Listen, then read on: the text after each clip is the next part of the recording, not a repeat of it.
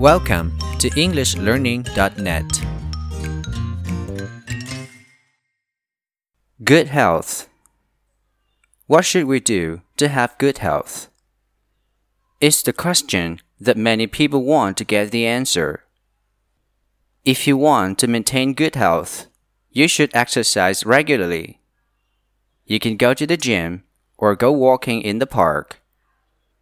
Getting enough sleep keeps you fresh and focused.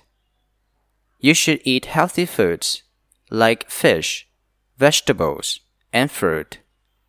You should avoid junk foods or unhealthy foods like fries, candy, or noodles. You should stay away from drugs, cigarettes, and alcohols. They are the number one enemy of your health.